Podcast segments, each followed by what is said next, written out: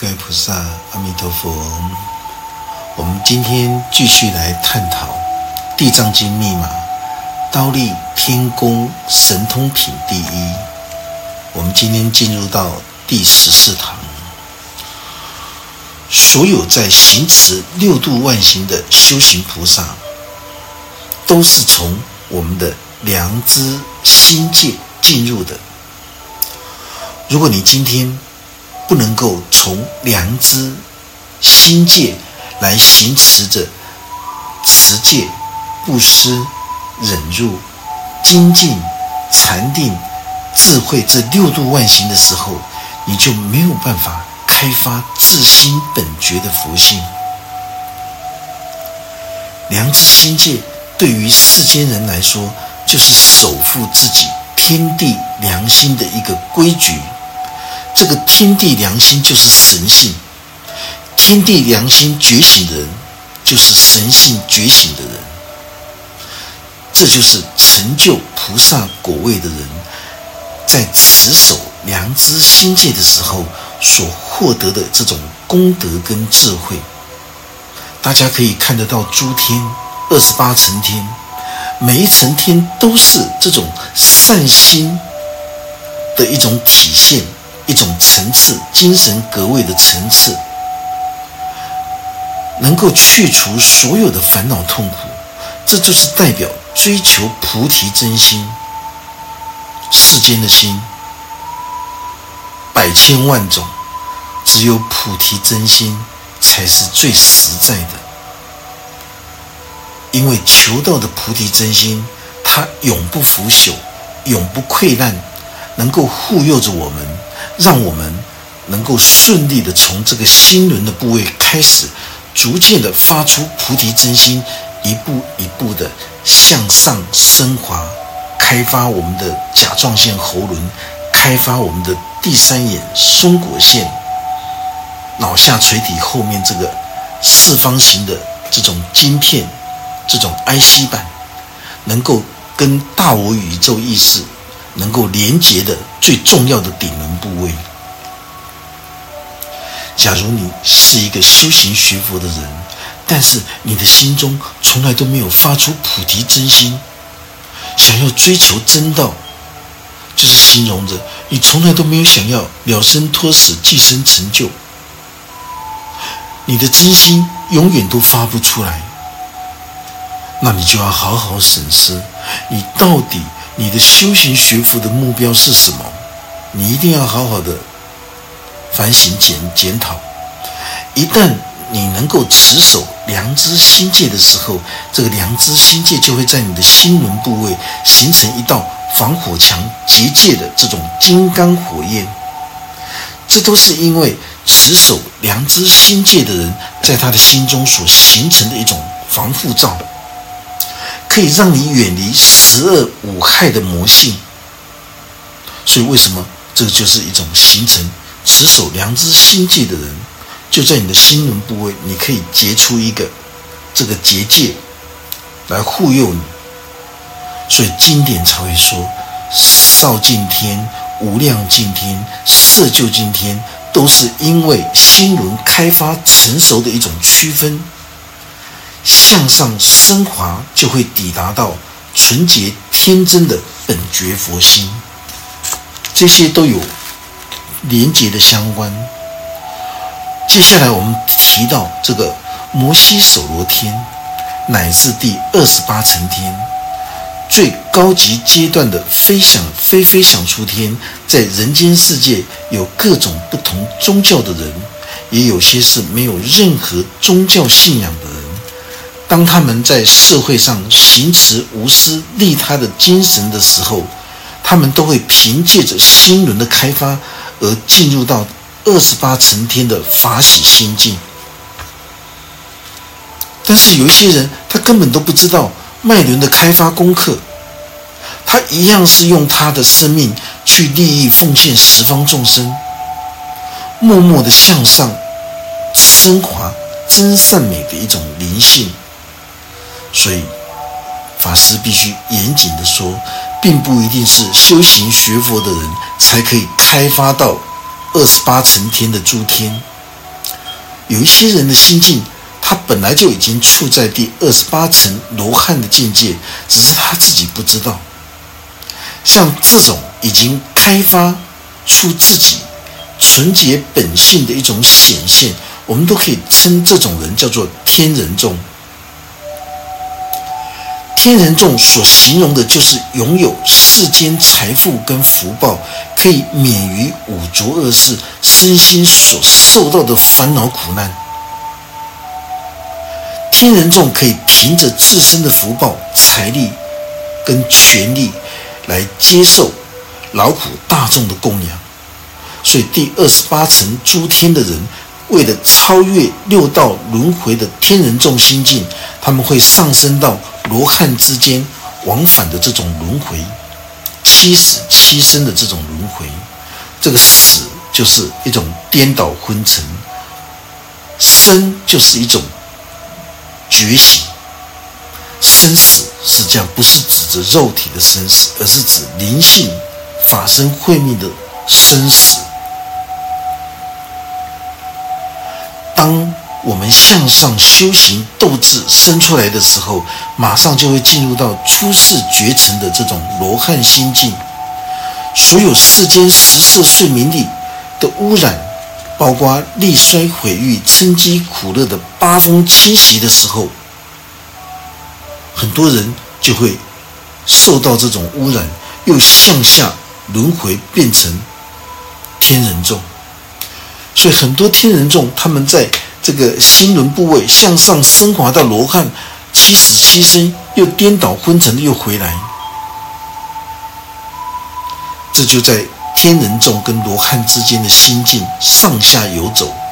为什么出果的阿罗汉他必须经过七死七生、七番生死才能够成熟呢？七死七生的生死，就是在形容。当他迷惑在人间世界的一切物质贪欲的时候，这个就叫做地，地上的地。当他的精神世界聆听过法师开示这部《地藏经》密码之后，他发愿，当下发愿要好好修行，当下就能够觉醒，心境提升到天上去了。这个天就是精神世界的诸天，修行者。能够降服心灵之中的十恶五害的程度，这就是在代表他的精神世界的格位已经能够到达二十八层诸天的进化层次了。在四禅天之上，我们都可以称之为叫做灵性的世界，因为四四禅天之下就是天龙鬼神，所有的天龙鬼神他们都来了。后面还跟着所有穷凶恶极的大鬼王、小鬼王，全部都来了。为什么天龙八部、天龙鬼神、穷凶恶极的大小鬼王都来了？因为在他们的心中都存有一念的善，所以他们才会来到刀立天宫。大家一定要记得，在人间世界。再穷凶恶极的人，他都有那个佛心觉性，都有那个善念，只是没有凸显出来，因为受到物质世界的爱恨情仇、力衰毁誉、嗔饥苦乐的污染，所以他们的魔性才会升起。但是绝对不不可否认，他们的心中也有孝道，也有孝思，对自己的父母的这种孝思。所以为什么这些？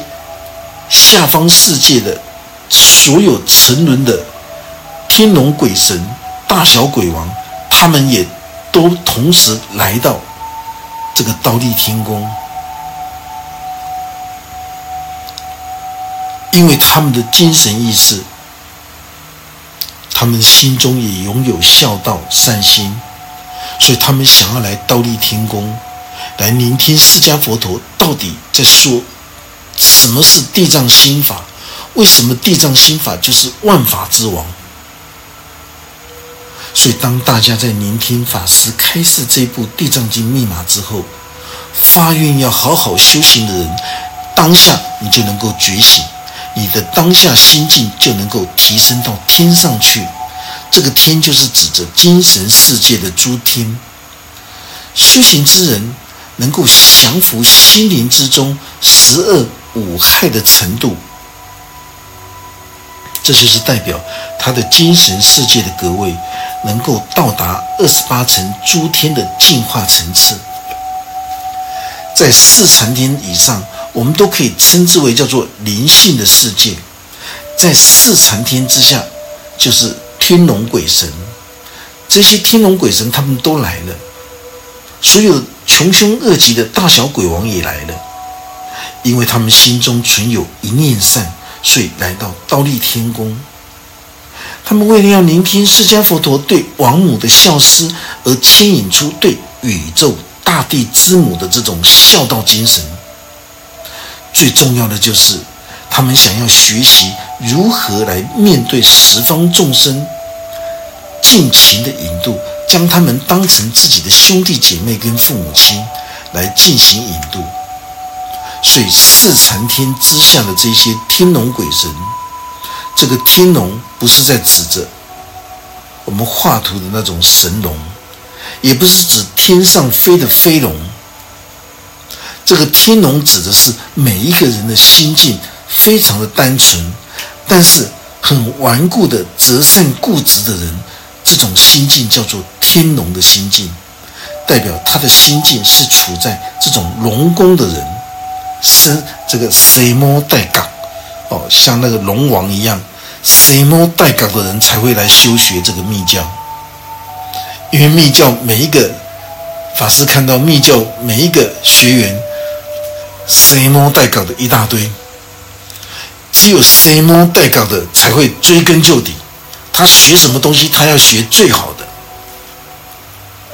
法师也是告诉大家，你想要学最好的，法师有最好的，但是你要拿出真心，你才能够追求到真道。如果你们在法师的面前，始终都是虚伪自欺的修行求道的时候，很抱歉，浪费你的生命青春，不如你就到沙婆世间去追迷逐妄好了。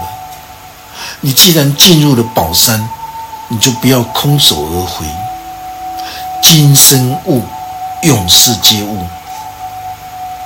一个人如果一下子就生气，一下子不生气，他的生性变化多端，这个就叫做鬼神。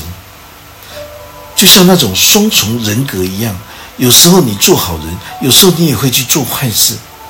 这些天龙鬼神各种不同心境的人，他们都来到刀立天宫，他们想要聆听释迦佛陀为先王母亲说法，进而牵引出对宇宙大地一切。个别生命体的这种孝道大愿，他们都期望能够聆听到如来微妙的佛法真理智慧。所以经典里面提到的他方国土，他方国土就是代表着我有我的十方法界，你有你的十方法界。他方国土就是代表十方国土。当我们今天看到他方国土的时候，下面是谁？是娑婆世间的海神、江神、河神、树神、山神、地神、川泽神、苗架神、昼神、夜神、空神、天神、饮食神、草木神、如是等神。全部他们都在刀立天宫聚集，汇聚一堂。这些他方国土，代表着我们十方法界不同层次的心境。这也是在形容着所有的神性觉醒，都是象征着我们心灵之中的这种天理。当你违背天理的时候，就是代表你违背着你的天理良心。天理善心的人，这种大小层次的人，都是鬼神的形容。这是代表我们一心十法界他方国土各种不同心境跟神性，这个神性就是一种善性良知，叫做神性。在娑婆世间有各种不同心境的人，有罗汉心境的人，单纯善良的人，双重人格的人，忽而当善人，忽而当恶人的这种鬼神心境的人。鬼就是阴暗的、阴湿晦暗的恶心，神就是这个负这个我们说的良知善性哦，所以鬼神这就是鬼神的形容。你不要把那些刚死亡的人，他的灵识还滞留的时候，你就称他叫鬼，你才是鬼。不要轻易的，当我们到了这个。深山里面去的时候，我们碰到了大树，它的灵视的时候，我们感受到的时候，你就说这个是山精鬼魅，不可以随便称人家为鬼。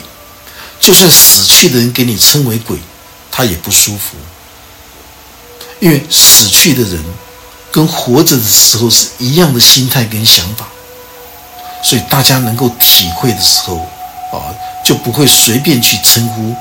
哦，谁是鬼，谁是鬼了？在娑婆世间有各种不同心性的人，原因就是这样子。所有的这些善性的这种良知心神，都能够用娑婆世间的这些所有的神来称之。具有天理善心的人，才有资格称之为叫做神性觉醒。譬如我们说到海神，这个海。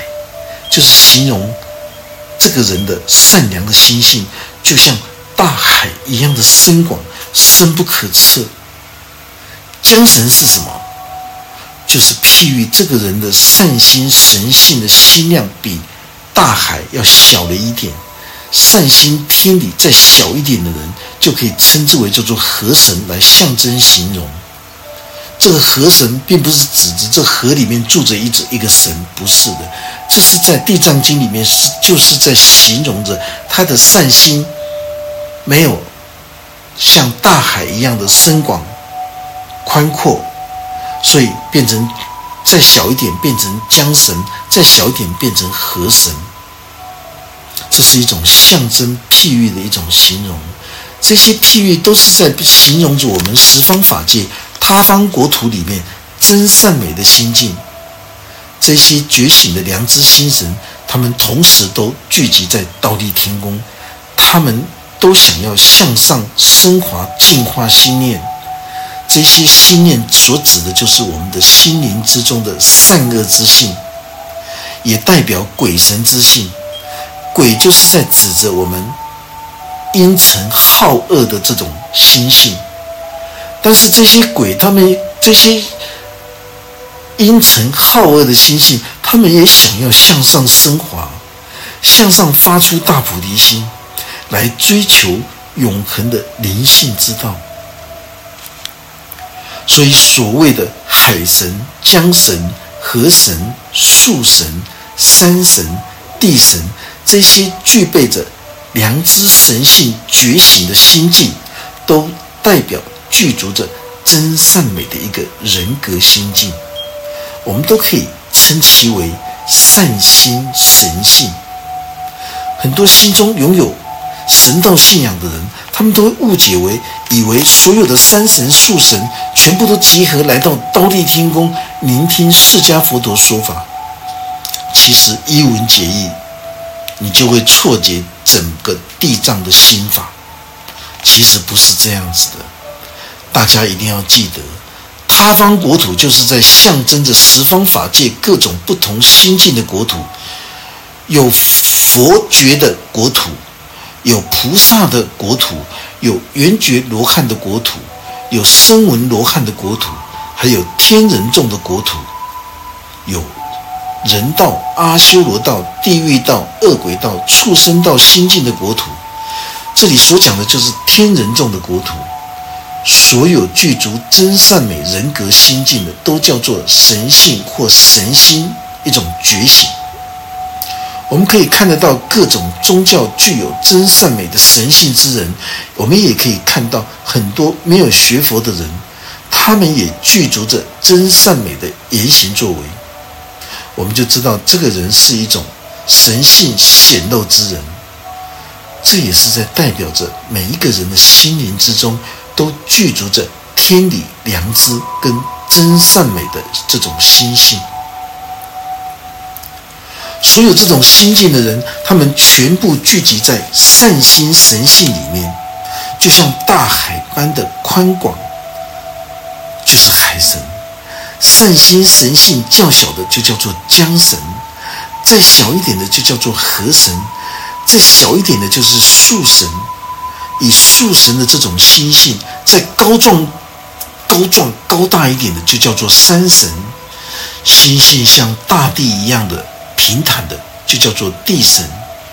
所有局限在自己的环境心境里面，心境有如这种。曲线的就叫做折神，善良的心性当然是针对着所有世间一切善良的神性，这中间的层次大小它是有区别的，在不同的环境背景的神性里面，还有苗架神、昼神、夜神，这些都分别代表着白天和黑夜的善良心性。通常我们知道，当一个人他没有目的、没有企图的去表达自己的，就是显现出他的言行作为里面显现出他的善良心性的时候，我们都可以称这样子的人是一个具足神性觉醒的人。有一些人的神性觉醒会表达出来给人家知道，这叫做咒神，这就是象征着白天的神。但是有一些人，他在行善的时候，他从来都不给人家知道，就是阴德啦。我们说阴德是最尊贵的，他们做善事不想让人知道，这个就叫做夜神，因为他表达自己的善心、神性的时候，就像黑夜的神一样。晚上是象征着黑暗，因为他行善不想让人知道的善心阴德，所以称称之为叫做夜神。还有空神、天神、饮食神、草木神。法师讲到这个地方，所有的十方大德菩萨一定要切记，《地藏经》密码看起来就好像是一部神话故事，但是这些。在这些神话故事譬喻的背后，都是在诠释着我们内在心灵世界真善美的微妙心法。它完全都是在诠释着他方国土十方法界的心性，这也是代表我们内在心灵世界当下的层级跟格位的一种区分。真正能够。体悟法师今天所开示《地藏经》密码真理的人，你才能够来受用这一部《地藏经》的智慧。如果你要将《地藏经》当成是世俗神话故事来看待的时候，那么你就会像《西游记》一样，被当成是神话故事来笑谈。你就没有办法从《西游记》里面看出，当时一个年轻的出家学道的玄奘法师，他要到天竺去取经，要经过穷山恶水的丝路，他不知道自己能否成功，因为有很多人在过去的那个思路。都死在那边穷山恶水里面，因为他不知道自己到西方去取经是否会成功，所以玄奘法师他带着心猿意马出发了。在神话小说里面，把这个心猿意马就出现了孙悟空跟唐三藏骑着一匹白马，前往西天去取经。这就是代表心猿意马的一种心境。玄奘法师他不知道他能否顺利的完成使命，因为当时这条丝路非常凶险，沿途之中碰到了所有的蜘蛛精、铁扇公主，这些都是代表着性欲的一种妄想。因为玄奘法师也是正常年轻人，所以玄奘法师遇到了这种腹腔重轮的口腹之欲，还有地轮的性欲的时候，小说里面就用蜘蛛精、用铁扇公主、用牛魔王这些来形容。玄奘法师就用八戒、八正道来对峙，猪八戒就出来了。这一路向西天取经的这些神话故事，都是在诠释着一个年轻的三藏法师，他修行成道的这个历程、心路历程。当他面对自己欲望的时候，面对自己坚定求道的意志所呈现出来的。所以，整个《西游记》跟《地藏经》的这种小说的结构，是类似文言文的一种象征跟譬喻。可是，大家知道吗？这种象征譬喻，孙悟空有孙悟空的妙，猪八戒有猪八戒的妙，世俗神道就是搞不清楚状况。所以就会用这种把他们当成神来拜。所以为什么中国会有这么多的神？全球都一样。其实那都是一种象征跟譬喻，每一个人心中的善心觉性的程度，有深有浅，有宽有广。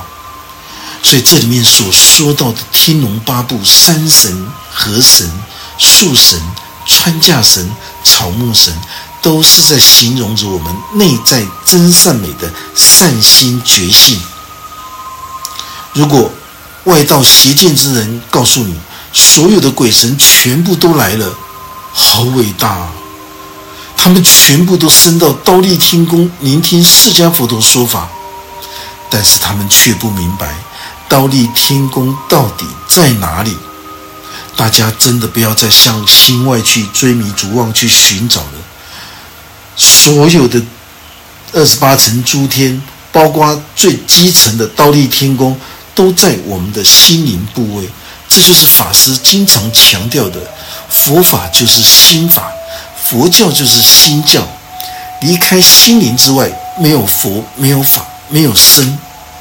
离开心灵之外，根本就没有天堂跟地狱的存在。如果有地狱的存在，必须要有这一颗心，才能够受到所有的烦恼跟痛苦的逼迫，才有地狱的出现。所以地狱实有，当然地狱实有，因为每一个人心中都有烦忧苦恼的痛苦的这种地狱，那就像心田牢笼地狱一样。自己在心田牢笼里面设出的所有的这些顽固执着的这种牢笼地狱，把自己受困在这种烦恼痛苦里面。这个当然是地狱实有的。我们在解读大圣密教经典的时候，这部《地藏经》的时候，为什么法师会说，一个师傅有没有开悟的时候，今天？无论他的教团有多大，他的文凭有多高，他所教导出来的弟子有多少，都不可能获得开悟成就，因为不能够受用大圣经藏的智慧。今天你想要受用大圣经藏的智慧，你就必须真正的体悟地藏经密码每一个文字背后所蕴含的微妙心法，这才是唯一的重点。从这里，大家就可以明白，三岁小孩子都会说佛法，你都可以照着文字去说，一文解义去说。但是无上甚深微妙法，百千万劫难遭遇。为什么会难遭遇呢？就是因为你不能够见到，你的见地不能够深入地藏经的微妙心法。你只会用一文解义的解经方式来讲经说法的时候，你就会变成一种相互矛盾、牛头对不到马嘴。所以，修学任何大圣经典的目的，都是要来引导我们开启内在的心灵智慧，来受用这一部万法之王，也就是法中之王微妙至极的心法。所以，《地藏经》密码所开示的每一句话，都是代表象征性的一种事实真相。这样，我们才能够在。研习持诵这部《地藏经》的时候，才会超越。你就越读越聪明，越读越清晰。不只是你能读能写，你还能够受用《地藏经》里面密码的智慧，来面对现实人生的考验。你就能够用《地藏经》心法的智慧，来引导他人。让所有的世间众生也能跟你一样获得心灵智慧的一种开启。啊，这堂课我们就讲到这个地方。愿佛法真理智慧与大家同在，阿弥陀佛。